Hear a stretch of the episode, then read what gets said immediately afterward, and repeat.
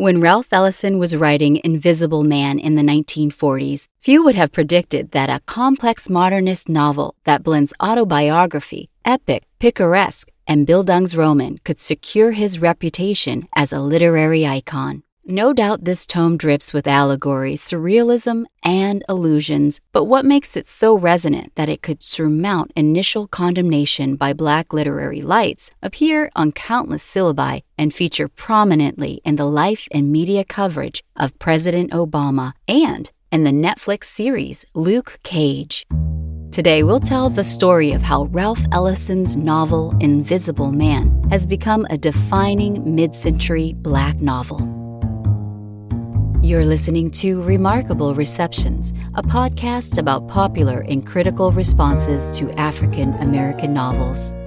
This sprawling novel traces the geographical and psychological journey of an unnamed, bright, ambitious black man in the 1940s. At first, he is supported by philanthropic, bigoted whites at a Southern Negro college. After accidentally violating unspoken racial mores, he is banished, forced to scrabble in the dizzyingly different Harlem to make a living.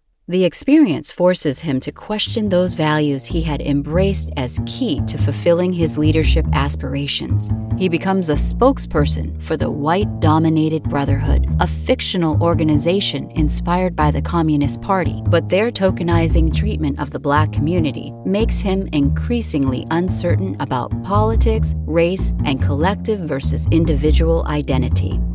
Near the novel's end, he gets trapped amid a chaotic race riot and finally retreats to an underground hideout to plan his next steps. Readers remain unsure if this is triumph or tragedy, whether he has become a lunatic or a prophet as he lampoons virtually all political leaders. Though it appears in the first few pages before he begins college, the infamous Battle Royale is the best known scene the protagonist explains I had some misgivings over the battle royale, by the way. Not from a distaste for fighting, but because I didn't care too much for the other fellows. I suspected that fighting a battle royale might detract from the dignity of my speech. In those pre invisible days, I visualized myself as a potential Booker T. Washington, but the other fellows didn't care too much for me either. I felt superior. From Ralph Ellison's Invisible Man this scene foregrounds the novel's major themes how physical and metaphorical visibility dictate race and cause conflicting senses of Black American identity, and possibly constantly to clash at the intersections of religion and race, culture and class, politics and private life. Ellison provides no simple answers, refusing to endorse any political philosophy as the solution to wide ranging problems facing African Americans in a segregated nation. Ellison aimed at a different objective. He wanted to write an experimental version of the great American novel inspired by the likes of Moby Dick.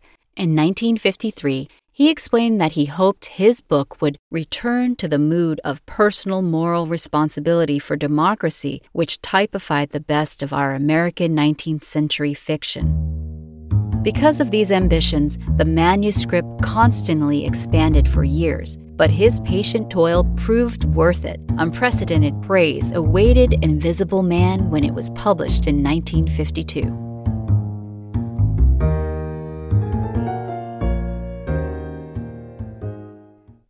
Richard Wright's best selling Native Son had previously been that African American novel most praised by the white establishment, but by the 1950s, authors and scholars were disagreeing about the utility of so called protest fiction, or fiction formulated to dramatize a current social or political problem. Ellison's different approach appeared at the right moment. At first, the novel sold only modestly well, and many black authors condemned its anti communist bent. Chester Himes emphasized that Ellison's view of black artistry was initially more appealing to the white community than to black readers and fellow artists, but the white dominated international literary establishment lauded it. The New York Times Book Review proclaimed it an instant classic, deserving a place alongside canonical epics. Then came the most important honor that turned the tide of sales the 1953 National Book Award. Ellison declared in his acceptance speech his delight in imaginative writing. He offered his hope that fiction could arrive at the truth about the human condition here and now with all the bright magic of a fairy tale. This prize and universalist vision admitted him into elite white circles, precipitating a flurry of speaking invitations and opportunities that lasted the rest of his life. He was inducted into the American Academy of Arts and Letters, received an honorary doctorate from Harvard, and became a frequent guest and arts consultant in the Kennedy White House. When the Supreme Court outlawed segregation in 1954, the novel's growing reputation earned the college dropout visiting and permanent positions at prestigious white educational institutions in the U.S. and abroad. Unlike many peers, Ellison refused active involvement in the civil rights and Black Power movements. He believed that a well written novel itself could help navigate and improve American democracy. Many therefore saw him as more apolitical than other black authors. That's Laura Vrana, a literature professor at the University of South Alabama. As African American literature attained a foothold in academia throughout the 1970s, the view of Ellison's novel as apolitical actually helped secure Invisible Man's position on syllabi. Throughout the 1980s and 90s, Ellison's novel began to attract ever increasing public attention. In 1998, the Modern Library ranked it 19th on its list of 100 best English language novels of the 20th century. Time magazine included it in its 100 best English language novels from 1923 to 2005 list. In 2007, the New York Times dubbed Ellison one of quote, the gods of America's literary Parnassus. Ellison assessed Invisible Man self effacingly as a failed experiment with limited lasting power. He was wrong. Afterward, he recurrently became a touchstone reference point for Black authors who have accrued prestigious accolades despite never publishing another novel.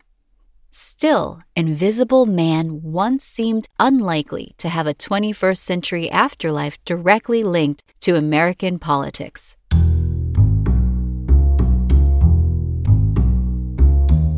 Scholars now reassess the novel alongside 21st century developments. Ellison's literary executor, John Callahan, suggests Invisible Man opened doors for the black authored novels of all styles now winning awards and Jean Christophe Cloutier examines comic books in the novel, arguing that its narrative arc draws on superhero comic origin stories, and that, of course, Marvel's Luke Cage carries a copy throughout that namesake show's first season. But another personal copy of Invisible Man indirectly guides the majority of recent scholarship, prompting scholars to recognize that Ellison was political in his way. Invisible Man recurs among numerous roundups of books Obama has recommended. He cites it as an influence on his own Dreams from My Father and inspiration for his evolution. As a result, the book inspires scholarly imaginations too. Callahan metaphorically imagines a fictional near encounter in 1980s New York between the aging author and a young Obama, jogging with a novel in his pocket. He compares Obama to the narrator. Both share oratorical talent and leadership aspirations, and both must grapple with how others perceive their race to fulfill those dreams. He thus highlights that Obama is one of many who have found inspiration in Invisible Man for exploring racial identity. Scholar Bryan Crable also draws on Invisible Man's meditations on visibility and perceptual blindness to analyze how media coverage of Obama maintained racial binaries emphasizing his appearance. Commentators even compare Obama outright to this novel's protagonist. David Samuels wrote in The New Republic in 2008 that Obama could be an unusually effective president, in part because he, like the novel's protagonist, seemed to embrace romantic notions of racial authenticity that Ellison eventually rejects at the novel's conclusion. Yet that enigmatic ending hardly embraces or rejects anything clearly. Ellison's protagonist does reject party affiliation. He ultimately declares vaguely, quote, There's a possibility that even an invisible man has a socially responsible role to play, end quote. But he does not dictate what that role might be. Invisible Man thus proves eminently open to varying interpretations. Again, that's Professor Laura Vrana. Obama himself has acknowledged he is a blank slate for those of different beliefs to project views onto. The novel appeals to our first black president because of this congruence, as well as because of Ellison's unwavering idealism about the nation's moral core. This visibility in the age of Obama for a novel that is, ironically, about invisibility could be part of why it was reported in 2017 that Hulu planned to produce an adaptation. This adaptation has not come to fruition. The entrancing nature of Ellison's invisible figure might fade if embodied in one actor, but with or without this adaptation, his final question, Who knows but that I speak for you, is persistently haunting for all inhabiting an America still grappling with the enigmas of race that Invisible Man treats so richly.